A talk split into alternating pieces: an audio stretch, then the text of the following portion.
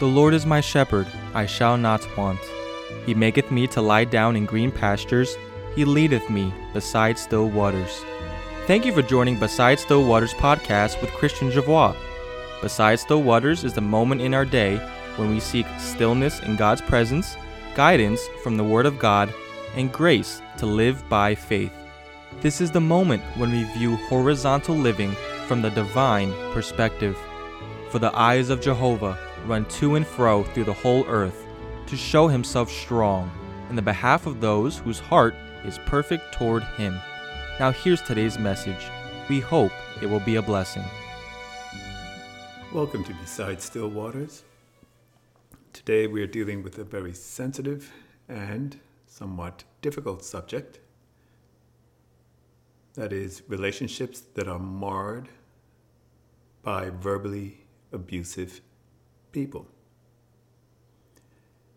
If you are currently in a circumstance where you are repeatedly subjected to this type of experience, I recommend that you seek professional and or medical support with a view to minimize your exposure to this experience.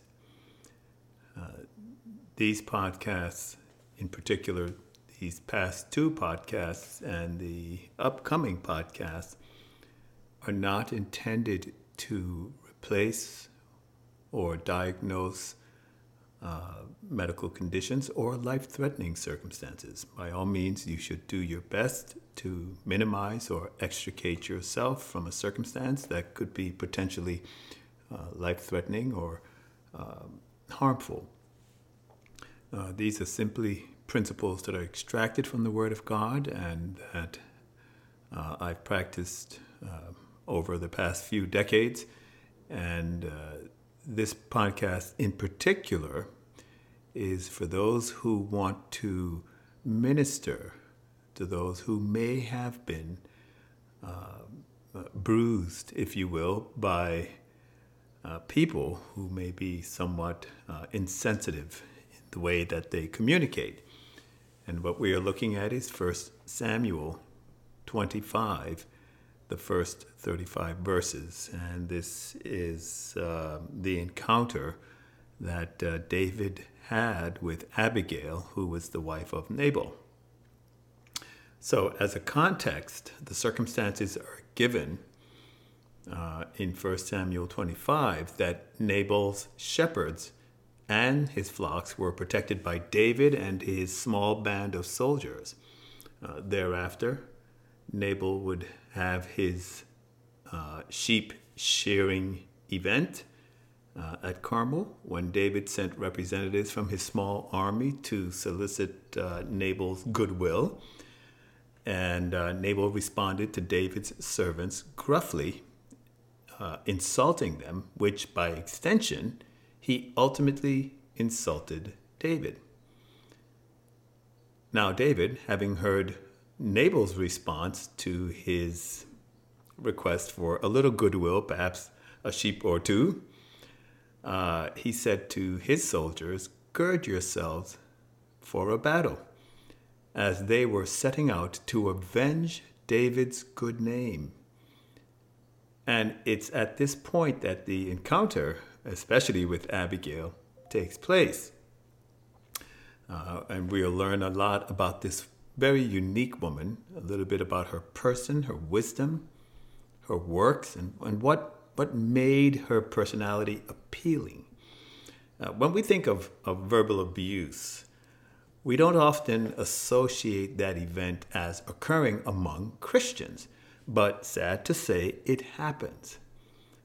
And when someone uses their words to ridicule or dominate or assault or humiliate or degrade another person, this frequently has an impact to a person's self esteem.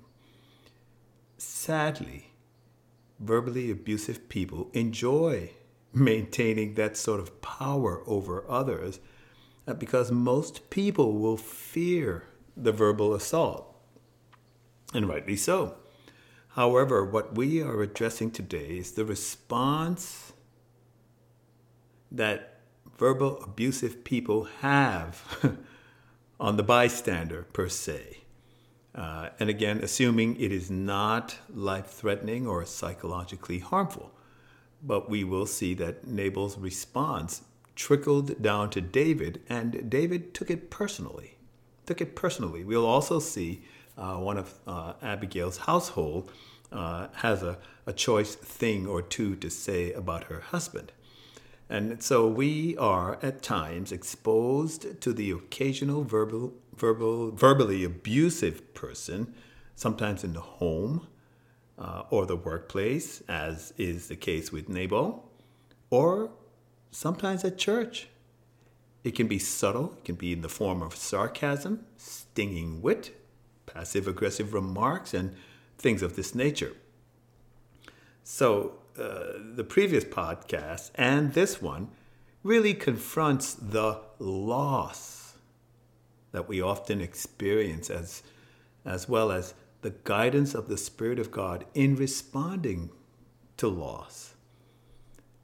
We will find in Abigail's example valuable behaviors that enhances relationships or moves another person in the path of fulfilling the will of God as will be the case in David's experience, preventing him from executing vengeance on his own behalf rather than trusting the matter to the living God himself.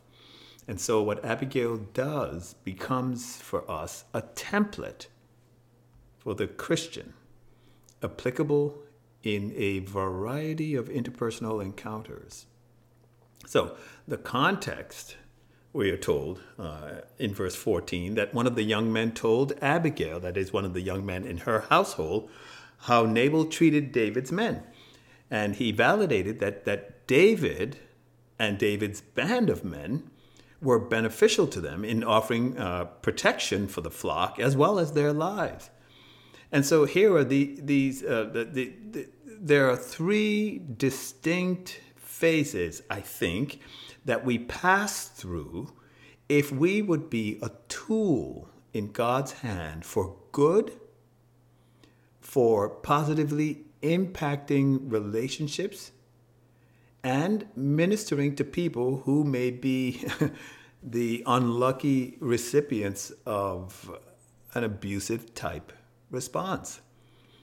And so these three areas are a preparation phase, an execution phase and the appeal phase.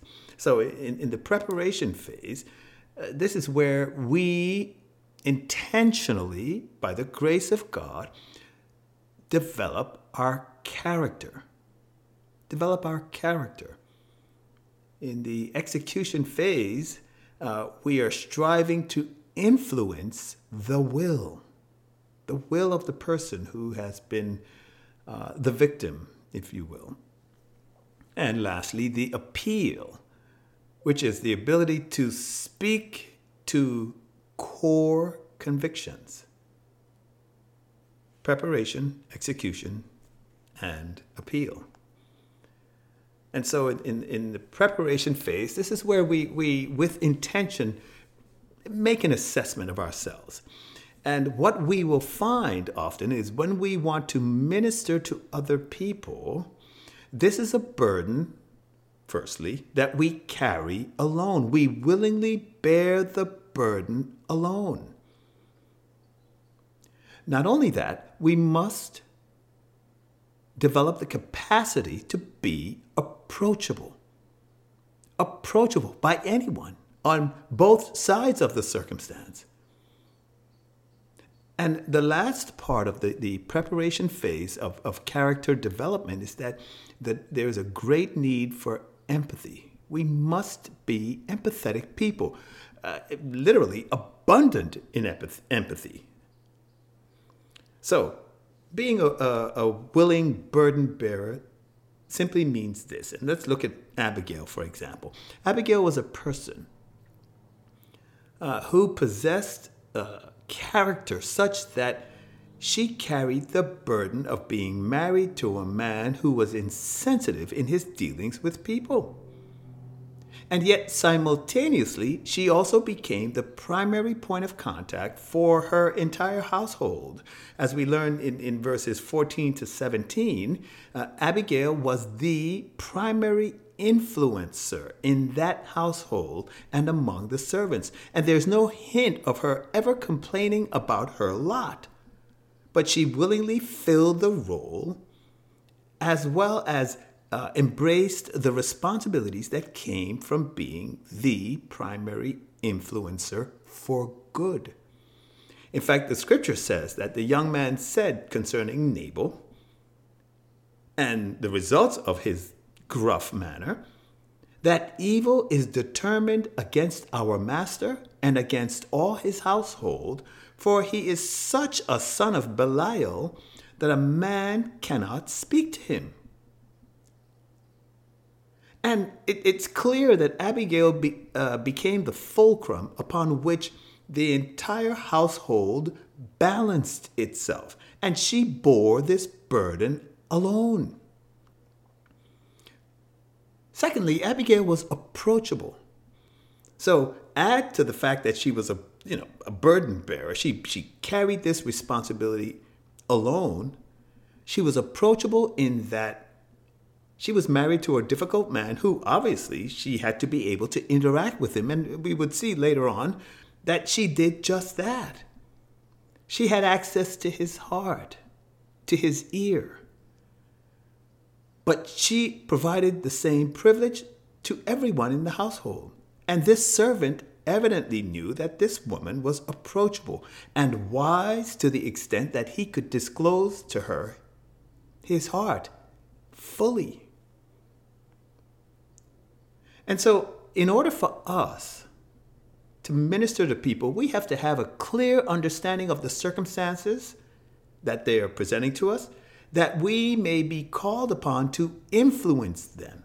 And we need to interact with those involved in such a manner that we make ourselves approachable to all and sundry there should be the sense that we can be trusted to listen with objectivity. And so this will enable us to see the big picture and be in a better position to influence the outcome. We are, in effect, positioning ourselves to capture the cause and effect dynamic with greater clarity, with a view to identify perhaps pathways that we can mend the circumstances, mend the relationship breaches. As the servant said to her in verse 17, Now therefore, Know and consider what you will do, for evil is determined against us. He knew she can be depended upon. She was approachable, and her uh, being approachable necessitated a high measure of objectivity, a sort of pausing, delaying the tendency to react, and to remain focused on capturing all the facts. She wasn't quick to defend her husband, I think, because she knew what her husband was like and she knew the effect that his conduct has had on the household. It is clear because the servant said to her that, for example, he railed on them. No surprise there. And the servant also said, He's such a son of Belial that a man cannot speak to him. No surprise there either. So, in summary, I would encourage you don't ever be caught defending the indefensible. Don't be caught defending the indefensible. And then lastly, she was empathetic. Abigail just had a marvelous character in that a servant could speak candidly to this woman about her husband. And he did it in such a manner that it never engendered a, a defense on her part. She listened objectively she listened with empathy. In understanding clearly the scope of what was laid before her, I think she knew full well what this you know, person and, and, and the household have had to wrestle with in interacting with her husband. And it becomes a valuable lesson to every one of us. And that is listen through the circumstance in order to capture the macro view. Listen through it. As the servant said, he is such a son of Belial that a man cannot speak to him. And he was, I'm certain, verbalizing the sentiments of perhaps everyone in that household. And so it is clear that this servant felt comfortable expressing a heartfelt view about this marital dynamic as well as the employment dynamic. Everyone was impacted by Nabal's behavior. And the fact that this servant could tell Abigail how he truly felt without a, a negative retort on her part clearly displays the level of empathy she possessed. And so I, I say to you, in, in, in looking at the, uh, this early phase of, of character development, you know, preparation, preparation. Okay, we, we carry the burden alone. We, we must be approachable, not just nice, but we must give the sense that we can be trusted to objectively and empathetically listen to people, hear them out. These are vital prerequisites if we are to be positioned in people's lives as those who can minister to others who have felt the sting of an abusive tongue.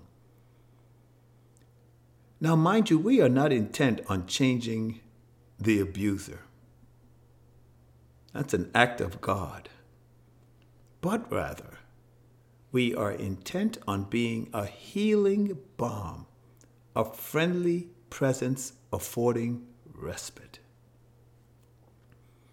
Then we come to uh, the second phase in our uh, interactions with people, particularly those who have been the recipients of, uh, you know, on the receiving end of an abusive tongue, uh, harsh manner. And that is the desire to influence the heart of hurting people. Influencing the heart, the choices of hurting people. And so we think of one commodity good works. We often overlook the power and value of good works. But good works must be timed properly. And good works have embedded in them a certain measure of power, for lack of a better word. There's value in good works. So let's, let's deal with the timing aspect. And this is a key turning point of this entire narrative as Abigail is now answering the statement that was presented to her in verse 17. Now, therefore, know and consider what you will do, for evil is determined against our master and against all his household. In other words, this is not going to end well, and you need to think about what you're going to do. This won't end well. And so, my friends, I want you to pay particular particularly close attention to the sequence of events because the sequence tells us uh, the, the, the, secret, if you will. And I, I don't like to use those terms because the Word of God is open to us who are indwelt by the Spirit of God. So it's not a secret, but these are valuable instructions for the Christian. And so this woman's response was extraordinary in that we see the timing of good works towards David. She did not make as her primary priority speaking to him first. That was not the first course of action. The first course of action was to perform works. And when we think of good works, I want you to think of it as behaviors that sends one single message. And the message is you matter. This is what good works speaks to the recipient, to the beneficiary. It simply says, You matter to me. You matter. Good works always and should, where possible, precede good words. Again, good works should, where possible, precede words. And we find it in verse 19 as well as in verse 27. She said to her servants, after she hastened to prepare a blessing, if you will, for David and his men, she said to the servant, Go on before me. Go before me. The works were going to be the first messenger, if you will.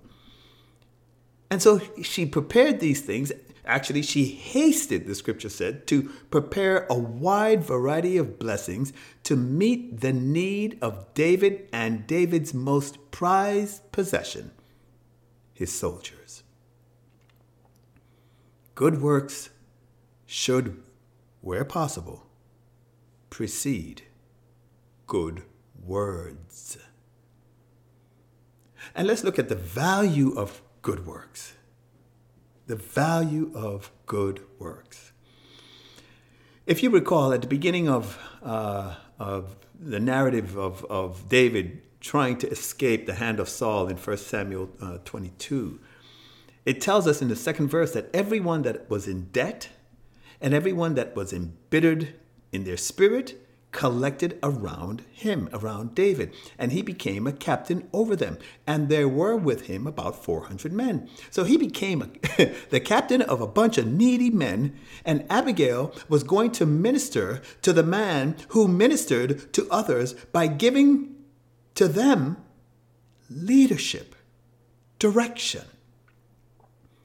And surely her good works would have been essential for enabling David to meet their need as their captain. And so in verse 27, although I'm getting a little bit ahead of myself, Abigail said to him, This blessing which your handmaid brought unto you, my Lord, let it be given to the young men that follow my Lord.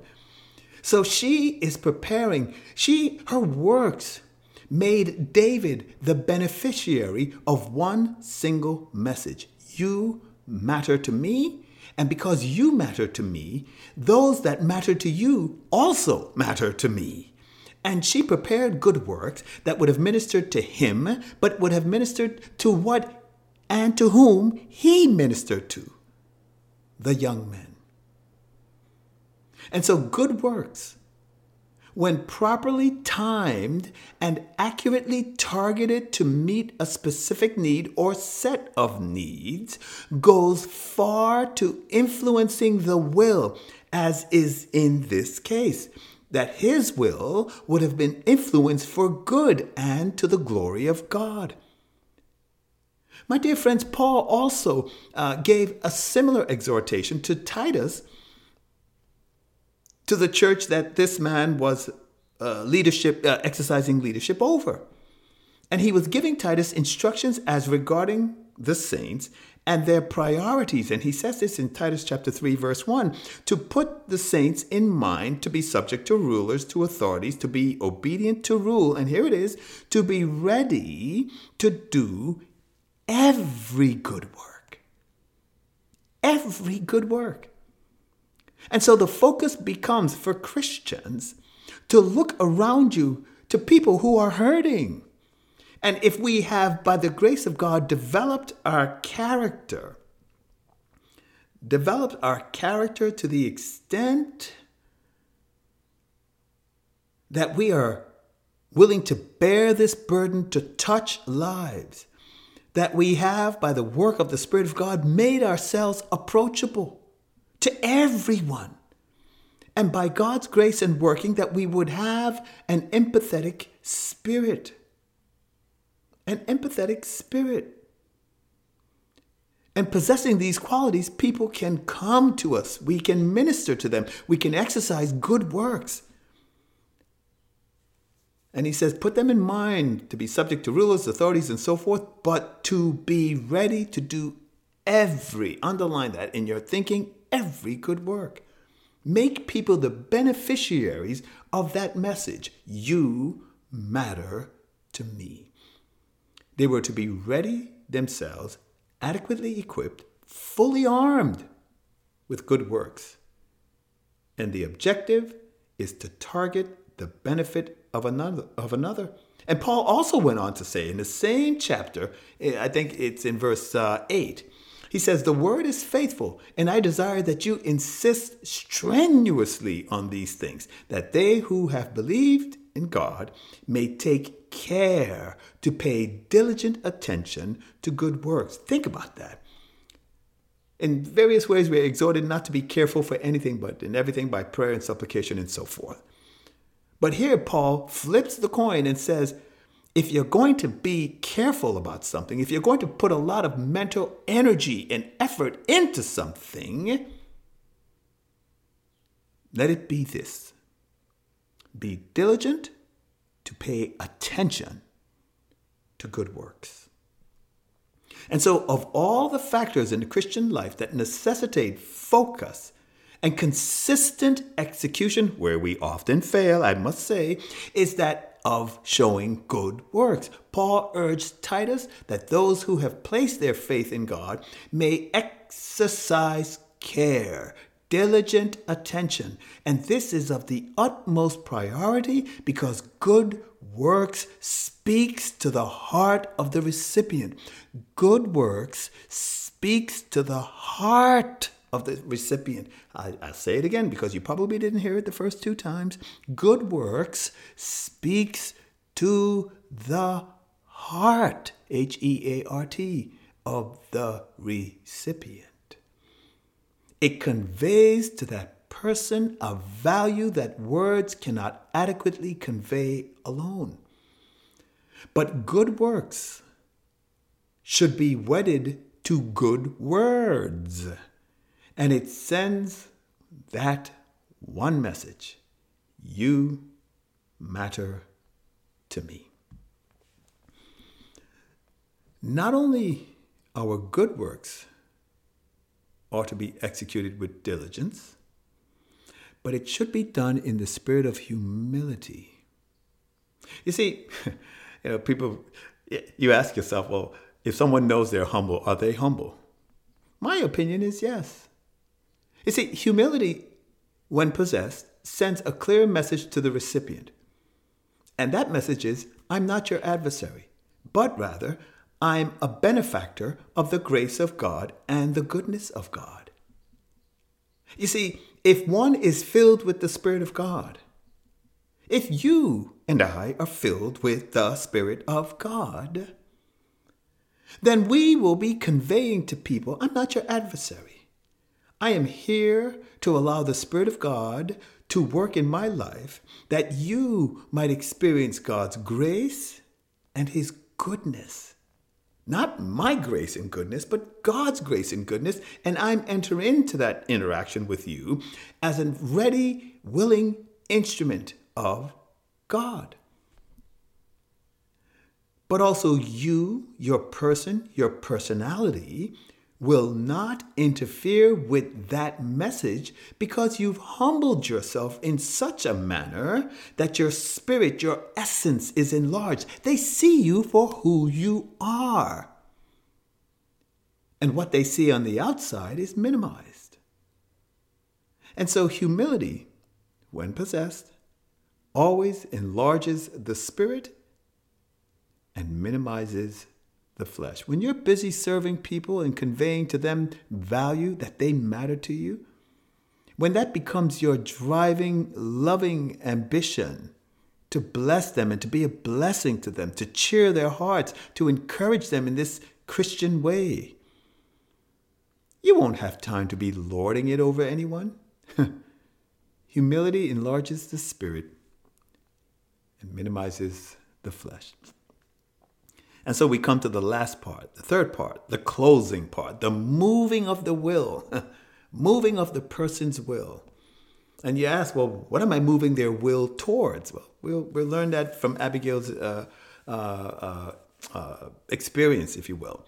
And so I, I view this as the, the, the spirit filled life in action.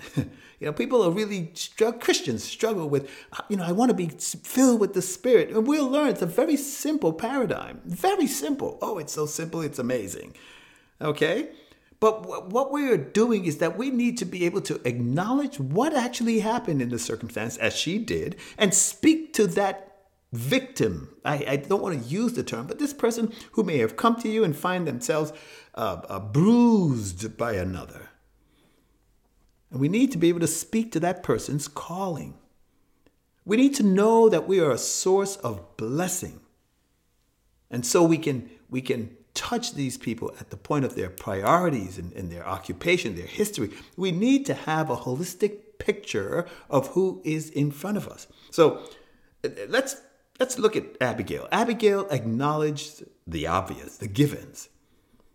So in, in, in her appeal to David and in her objective to move his will, she placed herself at his feet.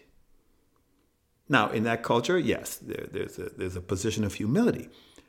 But she understood from the cultural setting how to not get in the way of her own objective. And she says, Upon me, my Lord, upon me let the iniquity be. So there was a clear acknowledgement that the way the circumstances unfolded was an affront to David. And she personally took ownership of what, unfortunately, her husband did, not because she agreed with what her husband did, but because there was a greater cause. And that is the life of her entire household, herself included, is at risk. But more importantly, as we will see, there was a greater good at stake for David's benefit. Remember what I said earlier that we are sending a message you matter to me. And so there was, a, there was something greater at stake for David. And she acknowledged the wrong that her husband did and called it iniquity. Not a moral flaw, like some people will excuse themselves. Well, we all make mistakes. No, my friends, when it comes to our interactions with people, it's not a mistake. We've just never suffered the consequences of bad behavior. And we are gruff and crude and insensitive with people.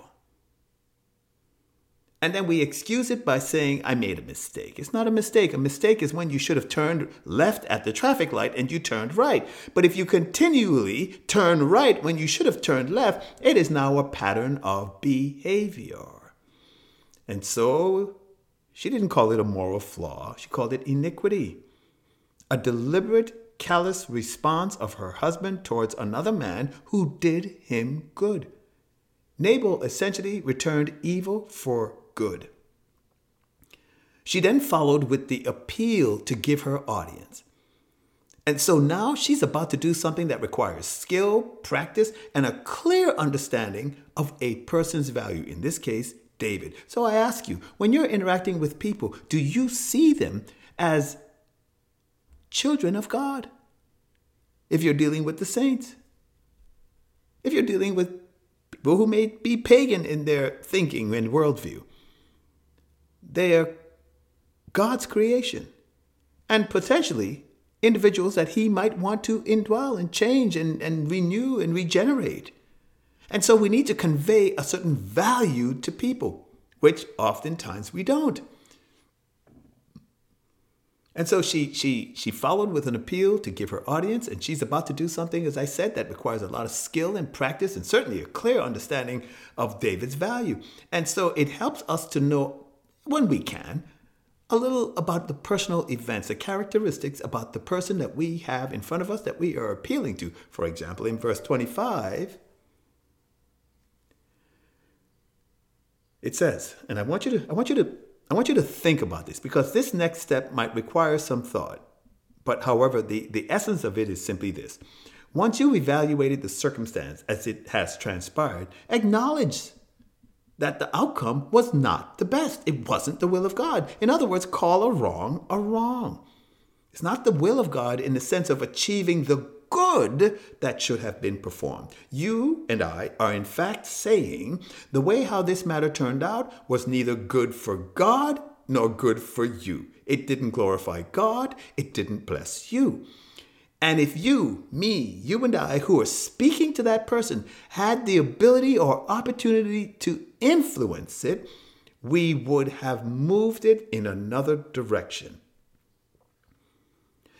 And so, the other side of this component, or the second side of this coin, if you will, is the ability. Now, this is important the ability to recognize God's hand moving through you to move this circumstance to a God glorifying ending. And Abigail is about to influence David to add a whole new history, if I could put it that way, to what is currently in place. So, how do we know that? Well, oh, I love this. The instrument of blessing, God at work in me, in you, your purpose. She says this in verse 26 Seeing Jehovah has restrained you from coming to shed blood and from avenging yourselves with your own hands, now let your enemies and they that seek evil towards you be as Nabal.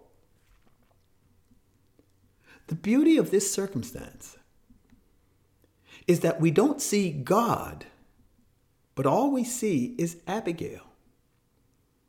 And it is clear that she is cognizant of being in the hand of God to create a whole new chapter in David's life in opposition to the bloodshed that would have occurred.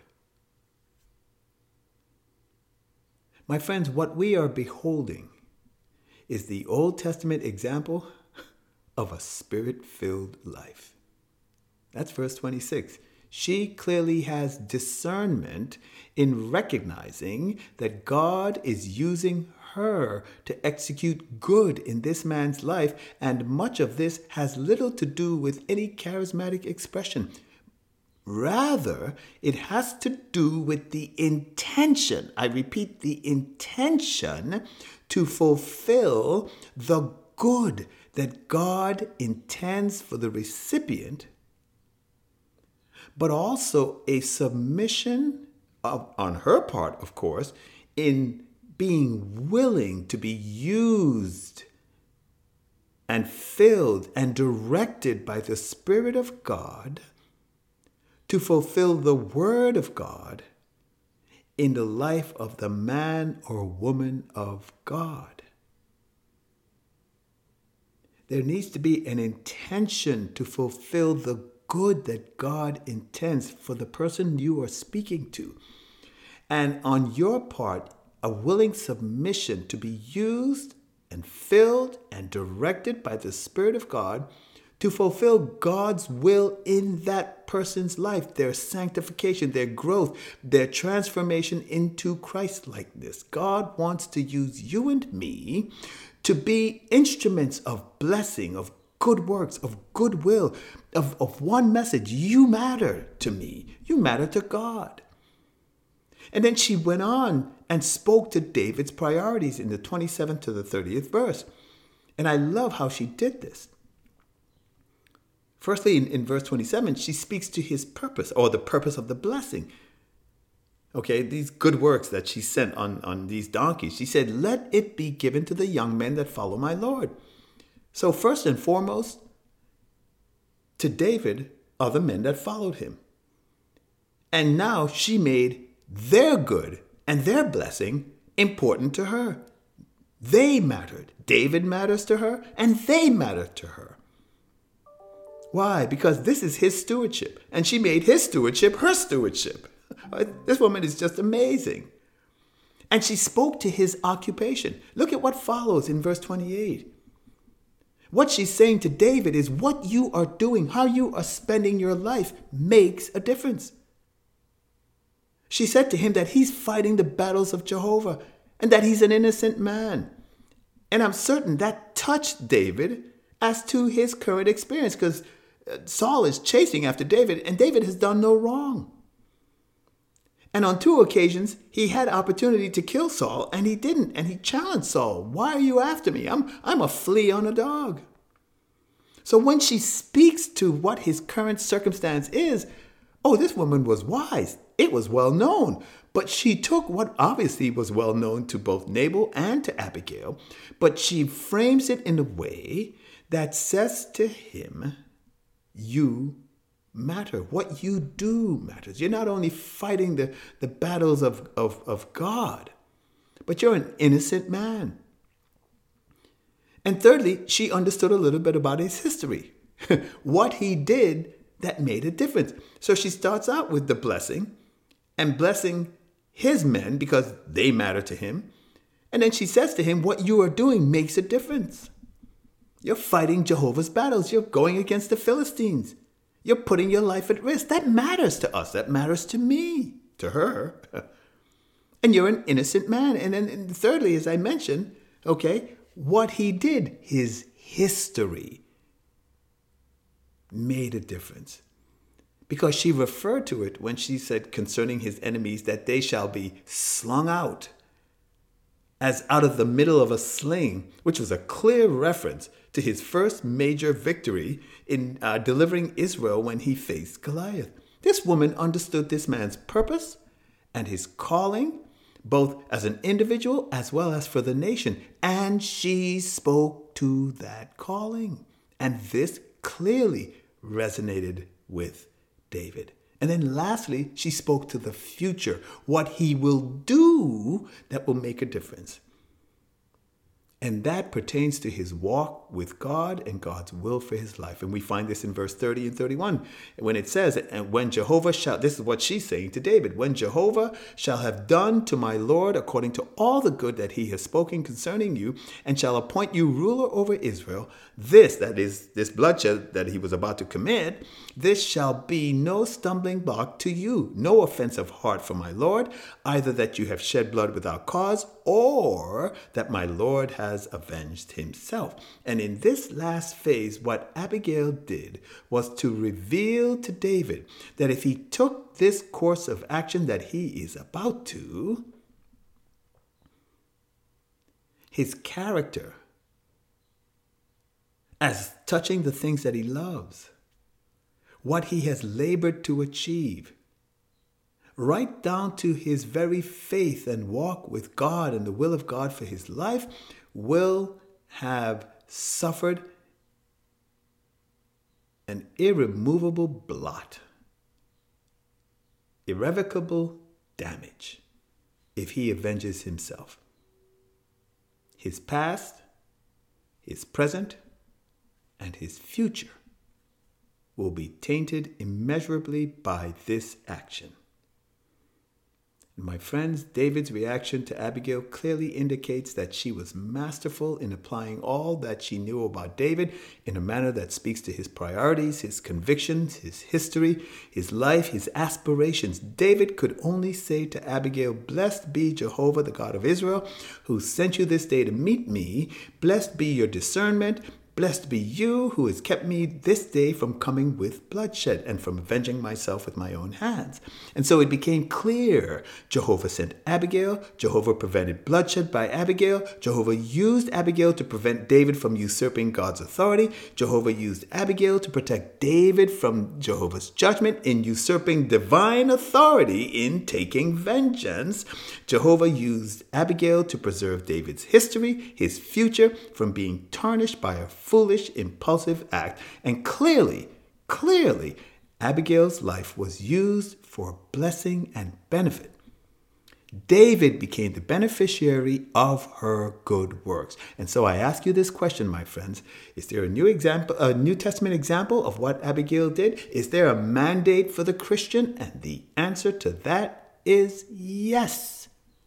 And we find it in the fifth chapter of Paul's letter to the Ephesian church. And he says to them, Be you therefore imitators of God as beloved children, and walk in love, even as the Christ loved us and delivered himself up for us, an offering and a sacrifice to God for a sweet smelling savor. The spirit filled life walks as the Lord Jesus did, seeking to live a life that becomes, for God, a sweet aroma, but for others, a channel of blessing where they become the beneficiaries of our good works, as did the Lord Jesus. His life, a sweet aroma to God, but his sacrifice, delivering up himself for us. And so let our objective be that this spirit filled life, this outgrowth of being filled with the Spirit, where I pass my days seeking to live and walk in the Spirit in such a way that God is pleased and men are blessed. What are the obvious evidences of this life? Well, I will be able to reflect on my day. In fact, at the end of today, Ask yourself as you reflect, enumerate the number of people that have been blessed, helped, encouraged, cheered as you passed their way. This is a vital lesson that Abigail brings to us in ministering to those who have been on the receiving end of an abusive tongue, a harsh demeanor, an insensitive, sarcastic, whatever the, the, the characteristic be. We're not seeking to change the abuser, but we are endeavoring by the Spirit and grace of God to minister to those affected by a harsh tongue. Father, help us today to bring glory to your name, to be a sweet aroma in the way we live our lives, but above all else, that others may be benefited and helped and strengthened and encouraged as we pass their way. In Jesus' name, amen.